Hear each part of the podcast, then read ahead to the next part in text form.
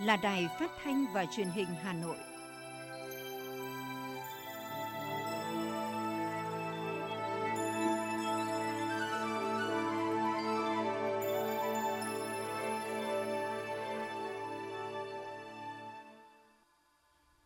Thưa quý vị và các bạn, bây giờ là chương trình thời sự của Đài Phát thanh và Truyền hình Hà Nội phát trực tiếp trên sóng phát thanh tần số FM 90 MHz. Hôm nay thứ tư, ngày 16 tháng 3 năm 2022, chương trình có những nội dung chính sau đây.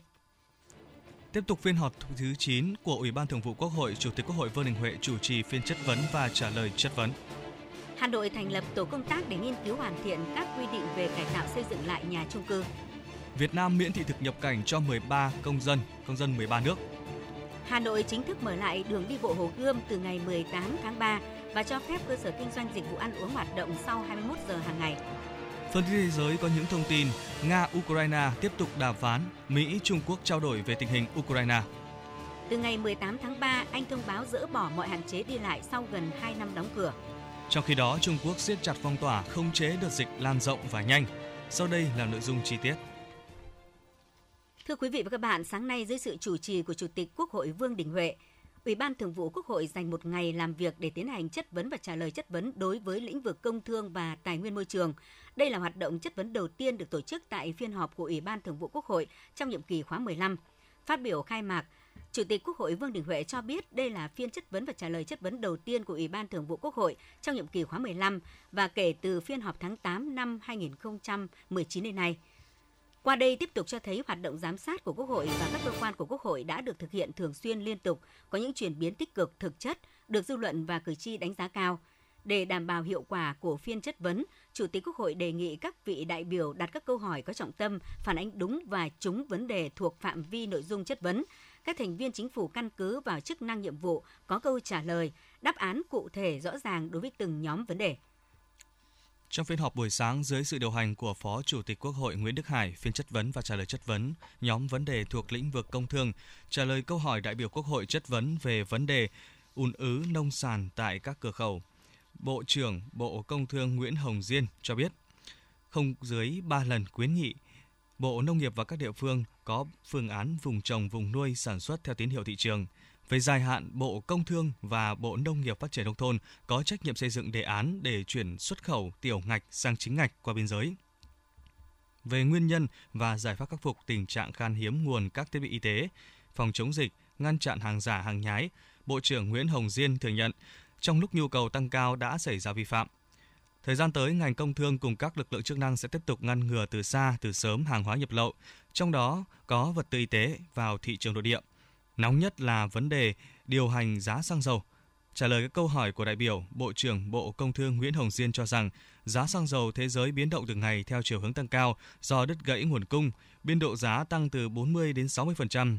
Trong bối cảnh ấy, thị trường trong nước gặp khó khăn do liên doanh nhà máy lọc hóa dầu Nghi Sơn cung ứng từ 35 đến 40 sản phẩm xăng dầu trong nước bị giảm đột ngột từ 100%, giảm xuống có lúc chỉ còn 55% và thường xuyên chỉ được vận hành ở mức từ 70 đến 80% công suất. Trước tình hình như vậy, từ đầu năm 2022, Bộ Công Thương đã chủ động tham mưu cho chính phủ và trực tiếp chỉ đạo nhập khẩu đủ sản lượng để bù vào thiếu hụt. Bộ trưởng khẳng định, hết quý 1 năm nay sẽ vẫn đảm bảo đủ cho nhu cầu trong nước. Trong thời gian tới, các đầu mối của Bộ sẽ tăng cường nhập khẩu hơn mức bình thường để đảm bảo dự trữ trong bối cảnh biến động phức tạp của thị trường thế giới. Về giá, Bộ trưởng Nguyễn Hồng Diên cho rằng Liên Bộ Tài chính Công Thương đã điều hành theo đúng quy định của pháp luật,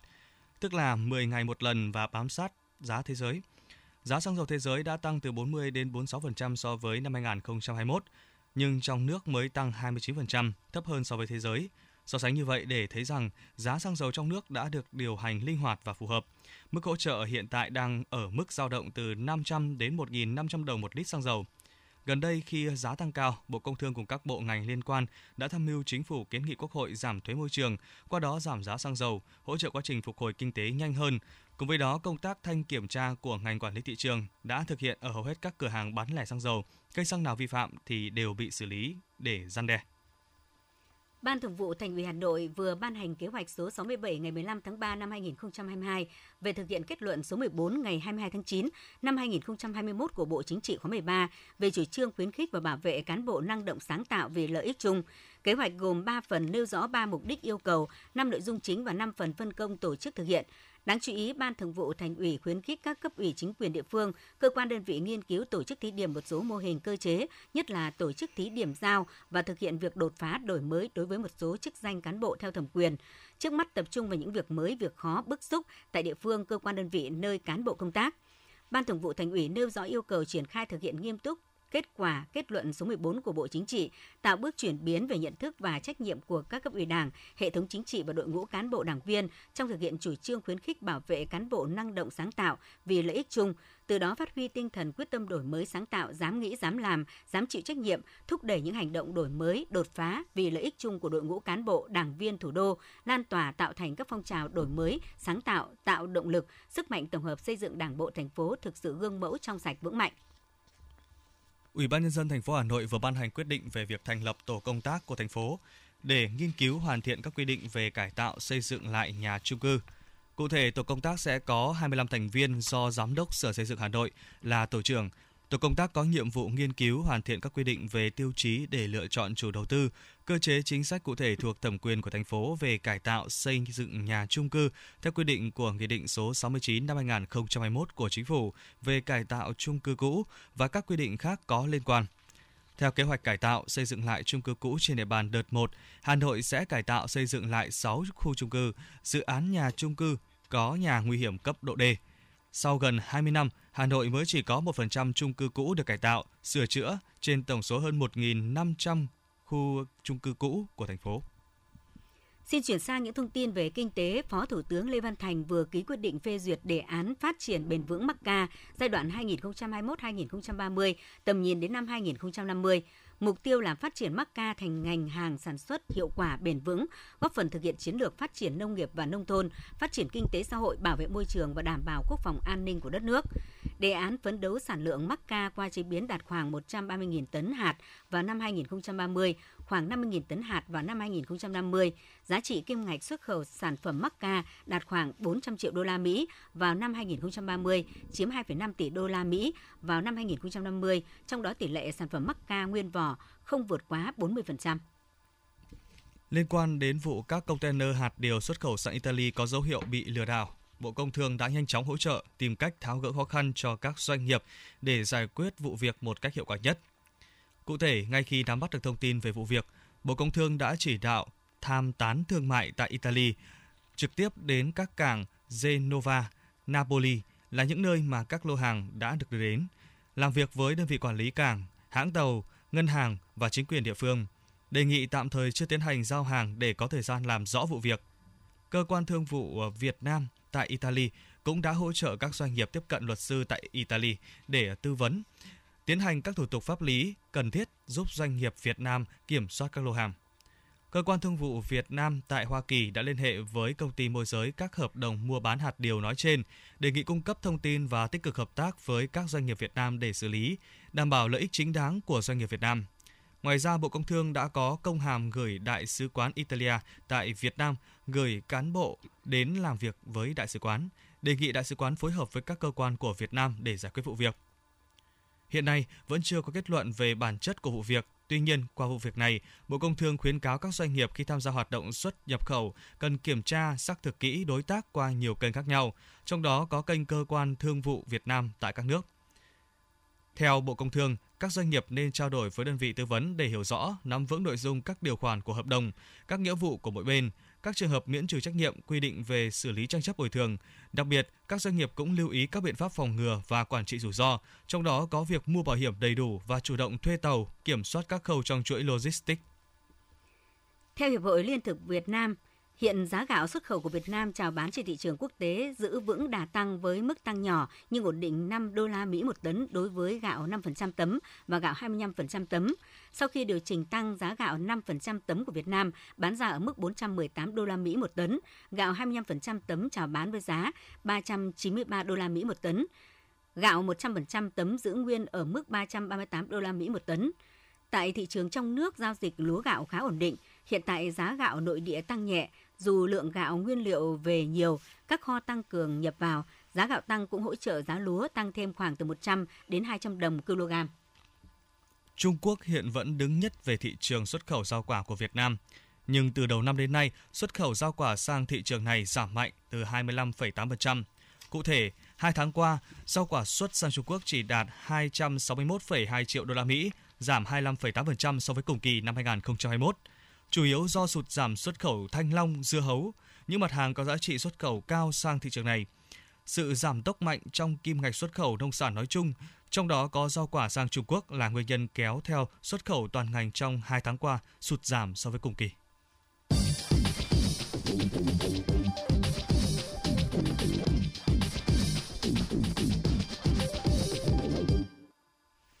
Thưa quý vị các bạn, Việt Nam chính thức mở cửa lại hoạt động du lịch trong điều kiện bình thường mới. Đây là thời điểm thích hợp để mở cửa thu hút du khách. Ngành du lịch đang hướng tới mục tiêu 5 triệu khách quốc tế, 60 triệu khách nội địa và đạt doanh thu khoảng 400.000 tỷ đồng. Đó là khẳng định của ông Nguyễn Trùng Khánh, Tổng cục trưởng Tổng cục Du lịch trong buổi trao đổi với báo chí vào chiều qua tại Hà Nội, phản ánh của phóng viên Hoa Mai. Hoạt động du lịch đã được mở cửa hoàn toàn, bao gồm cả du lịch nội địa đón khách quốc tế, đưa khách đi nước ngoài. Tổng cục trưởng Tổng cục Du lịch Nguyễn Trùng Khánh cho rằng đây vừa là cơ hội và cũng là những thách thức cho các công ty du lịch lữ hành. Ông Nguyễn Trùng Khánh cũng thông tin các công việc chuẩn bị cho mở cửa như an toàn phòng chống dịch COVID-19, quảng bá điểm đến xúc tiến sản phẩm liên kết hợp tác đã được tiến hành nhằm đảm bảo khi mở cửa lại các cơ sở kinh doanh dịch vụ đều sẵn sàng đưa ra các sản phẩm phù hợp với xu hướng, nhu cầu và tình hình mới.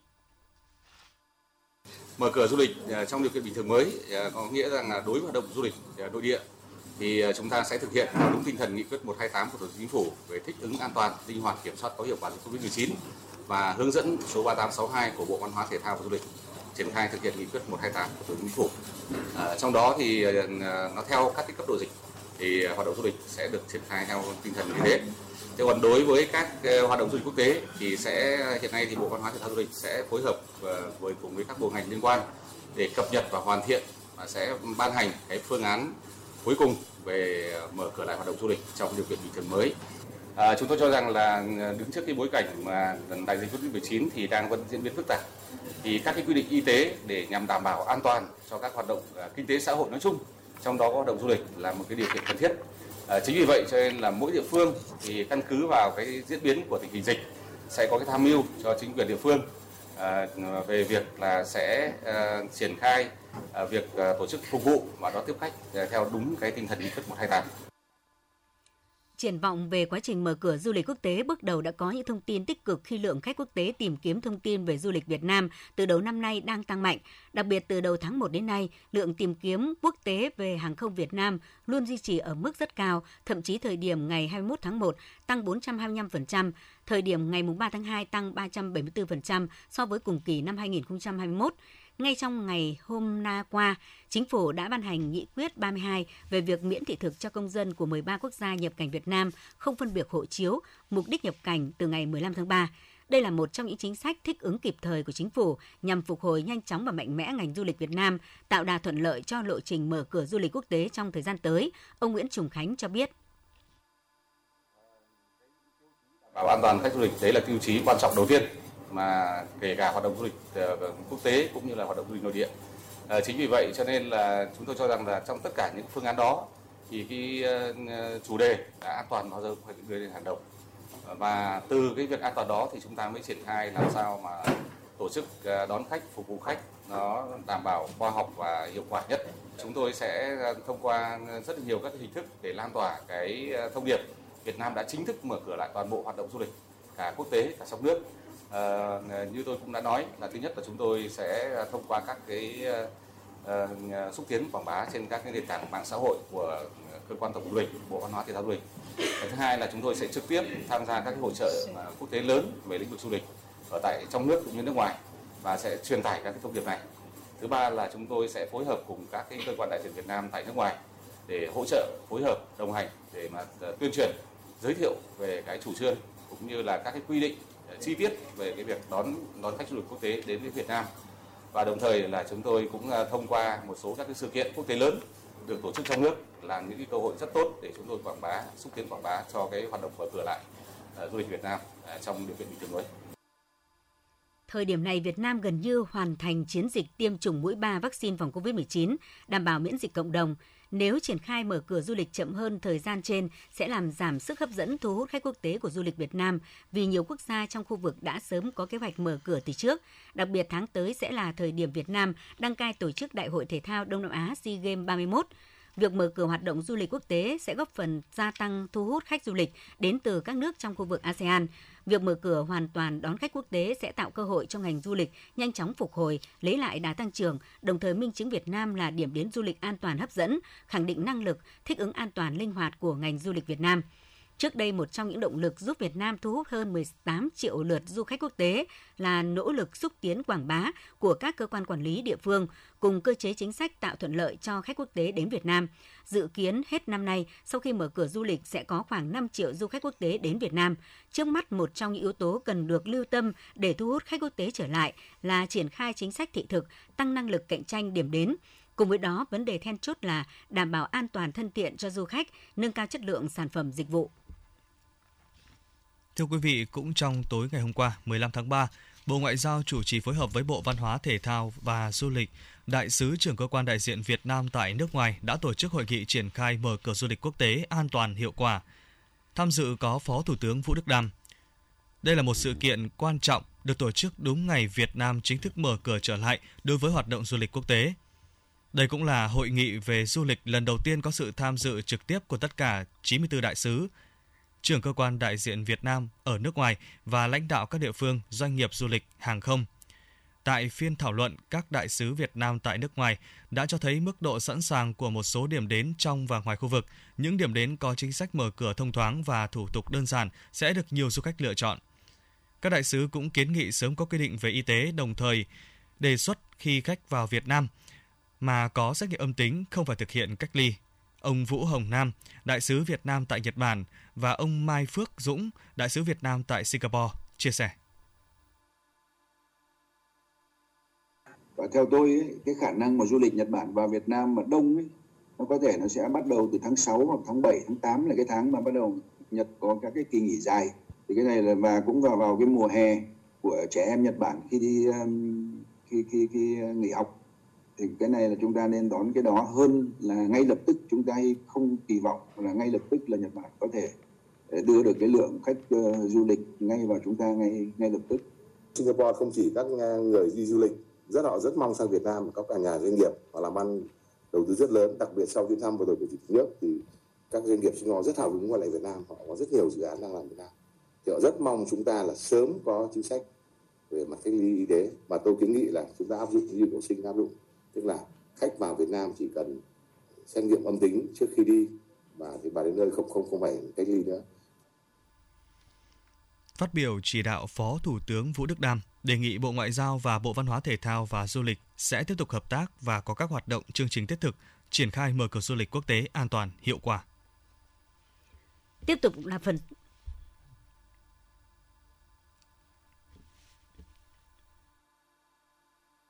nhiều cơ hội phục hồi mở ra, thì chúng ta kế thừa tất cả những gì chúng ta đã hợp tác thật tốt với nhau trước đây và bây giờ tiếp tục chúng ta làm tốt hơn. Với một tinh thần là qua cái lúc khó khăn rồi, thì bây giờ chúng ta làm để bù lại cái khoảng thời gian mà chúng ta khó khăn vừa rồi. Và muốn thế thì chỉ có một cách là tất cả chúng ta phải cùng nhau. Tất cả các khâu từ xúc tiến cho tới sản phẩm, cho tới tạo môi trường du lịch theo dữ liệu từ Google, từ đầu năm 2022 đến nay, lượng tìm kiếm của du khách quốc tế về hàng không và du lịch Việt Nam đang tăng rất nhanh, có thời điểm tăng trên 400% so với cùng kỳ năm trước. Phó Thủ tướng cũng tin tưởng rằng với sự vào cuộc của các cấp, bộ, ngành, địa phương và các doanh nghiệp du lịch, sự sẵn sàng của ngành du lịch Việt Nam, công tác mở cửa lại hoạt động du lịch quốc tế sẽ đạt được hiệu quả để năm 2022 là một năm khởi sắc của du lịch Việt Nam. Tiếp tục là phần tin theo nghị quyết của chính phủ, kể từ ngày 15 tháng 3, Việt Nam sẽ miễn thị thực nhập cảnh cho công dân 13 nước. Chính sách miễn thị thực khi nhập cảnh cho công dân được thực hiện trong thời hạn 3 năm kể từ nay đến ngày 14 tháng 3 năm 2025 và sẽ được xem xét gia hạn theo quy định của pháp luật Việt Nam. Công dân các nước được Việt Nam miễn thị thực gồm Cộng hòa Liên bang Đức, Cộng hòa Pháp, Cộng hòa Italia, Vương quốc Tây Ban Nha, Liên hợp Vương quốc Anh và Bắc Ireland, Liên bang Nga, Nhật Bản, Đại Hàn Dân Quốc, Vương quốc Đan Mạch, Vương quốc Thụy Điển, Vương quốc Na Uy, Cộng hòa Phần Lan và Cộng hòa Belarus. Công dân các nước này khi nhập cảnh Việt Nam với thời hạn tạm trú 15 ngày kể từ ngày nhập cảnh không phân biệt loại hộ chiếu, mục đích nhập cảnh, trên cơ sở đáp ứng đủ các điều kiện theo quy định của pháp luật Việt Nam được miễn thị thực. Trong sáng 15 tháng 3, tại dự thảo hướng dẫn phòng chống dịch COVID-19 đối với người nhập cảnh, Bộ Y tế xin ý kiến khẩn gửi các thành viên Ban chỉ đạo quốc gia phòng chống dịch COVID-19 có đề xuất không cách ly với người nhập cảnh. Cụ thể, người nhập cảnh vào Việt Nam phải có kết quả xét nghiệm âm tính với SARS-CoV-2 trừ trẻ em dưới 2 tuổi trước khi xuất cảnh trong vòng 72 giờ nếu sử dụng phương pháp PCR hoặc trong vòng 24 giờ nếu sử dụng phương pháp xét nghiệm nhanh. Nếu chưa có thì cần thực hiện xét nghiệm SARS-CoV-2 trong vòng 24 giờ đầu kể từ khi nhập cảnh. Tại cửa khẩu, khách khai báo y tế nếu có triệu chứng nhiễm SARS-CoV-2 thì báo ngay cho cơ quan y tế tại cửa khẩu để thực hiện các biện pháp theo quy định. Sau khi nhập cảnh, khách cần tiếp tục theo dõi sức khỏe trong thời gian 10 ngày. Đối với người chưa có kết quả xét nghiệm âm tính với SARS-CoV-2 trước khi xuất cảnh, trong suốt quá trình di chuyển từ cửa khẩu nhập cảnh về nơi lưu trú, hạn chế dừng đỗ dọc đường, tránh tiếp xúc gần với những người xung quanh, đặc biệt là người già, phụ nữ có thai, người có bệnh nền. Thưa quý vị các bạn, sắp tới ngoài cách khai báo nhập cảnh qua trang tờ khai y tế.vn, người nhập cảnh vào Việt Nam còn có thể khai báo ngay trên ứng dụng phòng chống dịch PC Covid. Đây là đề xuất của Bộ Thông tin và Truyền thông nhằm tạo thuận lợi cho người dùng khi đã sử dụng ứng dụng PC Covid trước đó. Họ không cần nhập lại thông tin cá nhân, giảm thời gian khai báo thông tin. Đề xuất này của Bộ Thông tin và Truyền thông nhận được sự thống nhất của Bộ Y tế. Sau khi quy định cho F0 rời khỏi nơi cách ly trong hướng dẫn quản lý người mắc COVID-19 tại nhà của Bộ Y tế được ban hành, nhiều người cho rằng F0 đã có thể ra khỏi nhà kèm theo điều kiện. Tuy nhiên, Bộ Y tế đã giải thích rằng F0 chỉ được rời phòng cách ly trong nhà chứ không được phép ra khỏi nhà. Ngày 15 tháng 3, theo tin từ Bệnh viện Tim Hà Nội, tại đây vừa cấp cứu thành công bệnh nhi 12 tuổi ở huyện Đông Anh, Hà Nội, bị viêm cơ tim do COVID-19 gây ra. Đây là trường hợp mắc COVID-19 trở nặng, bệnh nhi bệnh nhi được chỉ định đặt ECMO, thiết bị tuần hoàn tim phổi ngoài cơ thể. Trong quá trình đặt máy ECMO, bệnh nhi vẫn phải sốc điện và cấp cứu ngừng tuần hoàn. Sau 2 ngày chạy ECMO, tình trạng bệnh nhi tốt dần lên và được cai ECMO. Đến ngày thứ ba, bệnh nhi được rút nội khí quản, huyết động đã ổn định. Hiện tại sức khỏe của bé đã ổn định và tự thở được khí trời. Thạc sĩ bác sĩ Lê Trọng Tú, khoa hồi sức nhi, Bệnh viện Tim Hà Nội khuyến cáo trẻ mắc COVID-19 trở nặng chưa từng, chưa nhiều, nhưng các bậc phụ huynh không nên chủ quan. Do những biểu hiện bệnh ở trẻ khá đa dạng, không chỉ có các triệu chứng hô hấp mà cả ở các cơ quan khác như tim não, nên cần phát hiện và đưa trẻ đến bệnh viện càng sớm càng tốt. Thưa quý vị, sau gần một năm ngừng hoạt động vì dịch COVID-19 thì cuối tuần này, phố đi bộ Hoàn Kiếm Hà Nội sẽ chính thức hoạt động trở lại phục vụ người dân và du khách. Cụ thể, theo Ủy ban Nhân dân quận Hoàn Kiếm từ 19 giờ ngày thứ Sáu, tức ngày 18 tháng 3, quận sẽ tổ chức lại hoạt động không gian đi bộ khu vực Hồ Hoàn Kiếm và phụ cận. Ủy ban Nhân dân quận Hoàn Kiếm quy định các lực lượng làm nhiệm vụ phải bảo đảm đầy đủ phương tiện và xây dựng triển khai phương án phòng chống dịch theo từng cấp độ. Việc mở lại không gian phố đi bộ Hoàn Kiếm thực sự có ý nghĩa, kịp thời phục vụ nhu cầu vui chơi giải trí tham quan của du khách. Khi từ ngày 15 tháng 3, Việt Nam mở cửa lại toàn bộ hoạt động du lịch. Cũng liên quan tới không gian đi bộ ở thủ đô dịp lễ 30 tháng 4 và mùng 1 tháng 5 tới đây, tuyến phố đi bộ xung quanh hào thành cổ Sơn Tây, thị xã Sơn Tây sẽ được đưa vào hoạt động. Đây sẽ là tuyến phố đi bộ thứ tư tại Hà Nội. Thành phố Hà Nội đã có điều chỉnh một số biện pháp thích ứng an toàn linh hoạt, kiểm soát hiệu quả dịch COVID-19 trong tình hình mới. Trên cơ sở dịch bệnh trên địa bàn thành phố được kiểm soát, tỷ lệ tiêm vaccine của người dân đạt trên 99,6%. Mục tiêu là để phục vụ mục tiêu là để phục hồi kinh tế, xã hội, phát triển du lịch và các hoạt động sản xuất kinh doanh trên địa bàn thành phố. Sở Giao thông Vận tải Hà Nội đã chấp thuận đề xuất của Trung tâm Quản lý Giao thông Công cộng thành phố Hà Nội về phương án vận hành đối với các tuyến buýt trợ giá trong thời gian diễn biến phức tạp của dịch COVID-19 trên địa bàn thành phố. Theo đó, Sở Giao thông Vận tải thành phố Hà Nội chấp thuận đề xuất giảm 15% tần suất vận hành của các tuyến buýt trợ giá trên địa bàn thành phố kể từ ngày hôm nay, 16 tháng 3.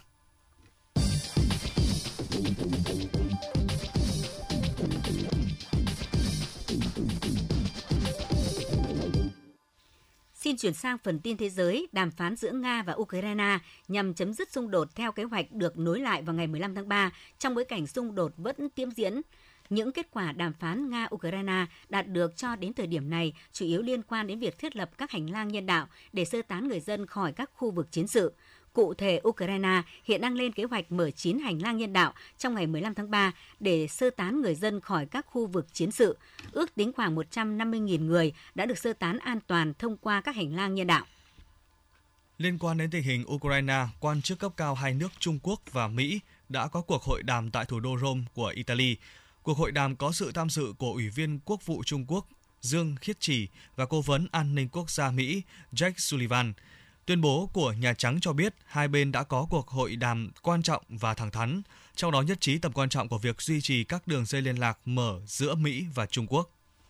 Liên minh châu Âu EU đã thông qua những biện pháp trừng phạt mới nhằm vào các cá nhân và công ty của Nga. Đây là gói biện pháp trừng phạt thứ tư của EU đối với Nga sau khi Moscow triển khai chiến dịch quân sự đặc biệt tại Ukraine.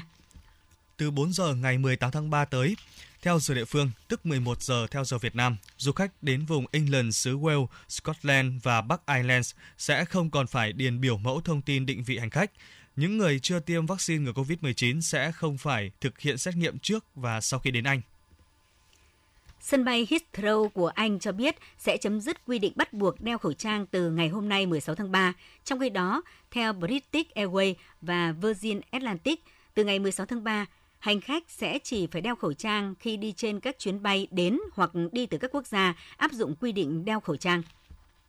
Trong 24 giờ qua, Trung Quốc ghi nhận hơn 3.500 ca nhiễm mới COVID-19 nội địa. Nếu tính cả số ca nhiễm không triệu chứng, con số này lên tới khoảng 5.000 người. Các chiến lược ứng phó bền vững hơn được đề xuất như cung cấp bộ dụng cụ xét nghiệm tại nhà, thuốc kháng sinh,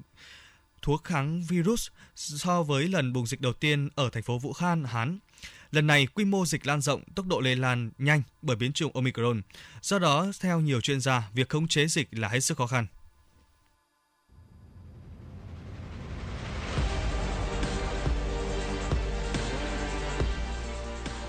Bản tin thể thao Bản tin thể thao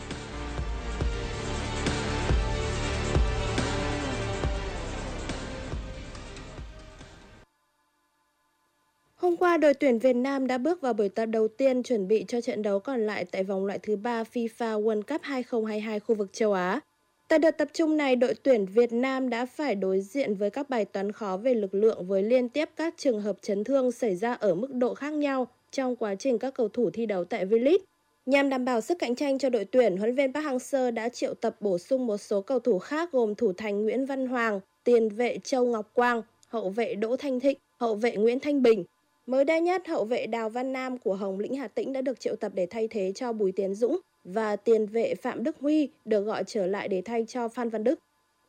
Đội tuyển U23 Việt Nam cũng bước vào buổi tập đầu tiên hướng tới SEA Games 31 và vòng chung kết U23 châu Á 2022. Ở đợt hội quân này, huấn luyện viên Park Hang-seo đã giao nhiệm vụ quyền huấn luyện viên trưởng cho trợ lý Lee Yang-jin. Về lực lượng những gương mặt từng tham gia vòng loại U23 châu Á 2022 hồi tháng 10 2021, tiếp tục nắm vai trò chủ chốt. Trong đó đáng chú ý nhất là sự trở lại của thủ thành Văn Toản sau thời gian điều trị hồi phục ca phẫu thuật khớp vai. Bên cạnh đó, một số gương mặt xuất sắc thuộc lứa U21 vừa giành ngôi vô địch giải U23 Đông Nam Á 2022 mới đây cũng được trao cơ hội như Nguyễn Văn Tùng, Đinh Xuân Tiến, Lương Duy Cương, Trần Quang Thịnh, Nguyễn Quốc Việt. Ngoài ra, sự góp mặt của tân binh Võ Hoàng Minh Khoa đến từ BKMX Bình Dương và Phan Tuấn Tài đến từ câu lạc bộ Đắk Lắk cũng là điểm nhấn trong danh sách tập trung đội tuyển U23 Việt Nam. Hậu vệ Nguyễn Thanh Bình được điều chuyển lên khoác áo đội tuyển quốc gia nên được thay thế bởi Thái Bá Sang của câu lạc bộ Sông Lam Nghệ An. Tiền đạo Mai Xuân Quyết do bị chấn thương nên cũng lỡ hẹn cùng các đồng đội. Theo kế hoạch đội tuyển U23 Việt Nam sẽ duy trì tập luyện đều đặn tại Trung tâm Đào tạo bóng đá trẻ Việt Nam. Tối ngày 19 tháng 3, đội sẽ lên đường sang UAE tập huấn và tham dự giải U23 quốc tế Dubai Cup 2022 diễn ra từ ngày 23 tháng 3 đến 29 tháng 3. Manchester United đã nhập cuộc đầy hứa hẹn khi tiếp đón Atletico Madrid ở trận lượt về vòng 1/8 Champions League. Tuy vậy, Atletico Madrid lại là đội có bàn mở tỷ số trước ở phút 40. Ronaldo đi đánh đầu chuẩn xác sau quả tạt từ bên cánh phải của Anthony Griezmann. Thầy trò huấn viên Diego Simone đã thể hiện bản lĩnh khi giữ vững tỷ số 1-0 tới khi tiếng còi mãn cuộc vang lên trên sân Old Trafford. Atletico Madrid vượt qua Manchester United với chiến thắng chung cuộc 2-1 sau hai lượt trận để tiến bước vào tứ kết Champions League. Ở trận đấu cùng giờ Benfica đã bị Ajax dồn ép nghẹt thở nhưng cũng giành chiến thắng 1-0 với pha làm bàn đầy tranh cãi. Darwin Nunes bật cao đánh đầu tung lưới Ajax ở phút 77 trong tình huống cố định sau khi Edson Alvarez cho rằng mình không phạm lỗi dẫn tới quả phạt của Benfica. Chung cuộc Benfica vượt qua Ajax với tỷ số 3-2 sau hai lượt trận và nối gót Atletico Madrid, Real Madrid, Liverpool, Man City, Bayern Munich vào tứ kết Champions League mùa này. Dự báo thời tiết vùng châu thổ sông Hồng và khu vực Hà Nội chiều và tối ngày 16 tháng 3. Vùng đồng bằng Bắc Bộ chiều có mưa, mưa rào rải rác và có nơi có rông, đêm có mưa, nhiệt độ từ 23 đến 26 độ C. Vùng núi Ba Vì Sơn Tây chiều có lúc có mưa, mưa rào, đêm không mưa, gió nhẹ, nhiệt độ từ 23 đến 25 độ C. Ngoại thành từ Phúc Thọ tới Hà Đông, chiều có lúc có mưa, đêm không mưa, nhiệt độ từ 24 đến 25 độ C. Phía Nam từ Thanh Oai, Thường Tín đến Ứng Hòa, chiều có lúc có mưa, mưa rào, đêm không mưa, nhiệt độ từ 24 đến 25 độ C. Mê Linh, Đông Anh, Sóc Sơn, chiều có lúc có mưa, đêm không mưa, gió nhẹ, nhiệt độ từ 23 đến 24 độ C. Trung tâm thành phố Hà Nội, chiều có lúc có mưa, đêm không mưa, nhiệt độ từ 24 đến 25 độ C. Quý vị và các bạn vừa nghe chương trình thời sự của Đài Phát thanh và Truyền hình Hà Nội. Chịu trách nhiệm sản xuất Phó Tổng giám đốc Nguyễn Tiến Dũng, chương trình do biên tập viên Kiều Oanh, Nguyễn Hằng, phát thanh viên Thanh Hiền, Quang Anh và kỹ thuật viên Quốc Hoàn thực hiện. Thân ái chào tạm biệt.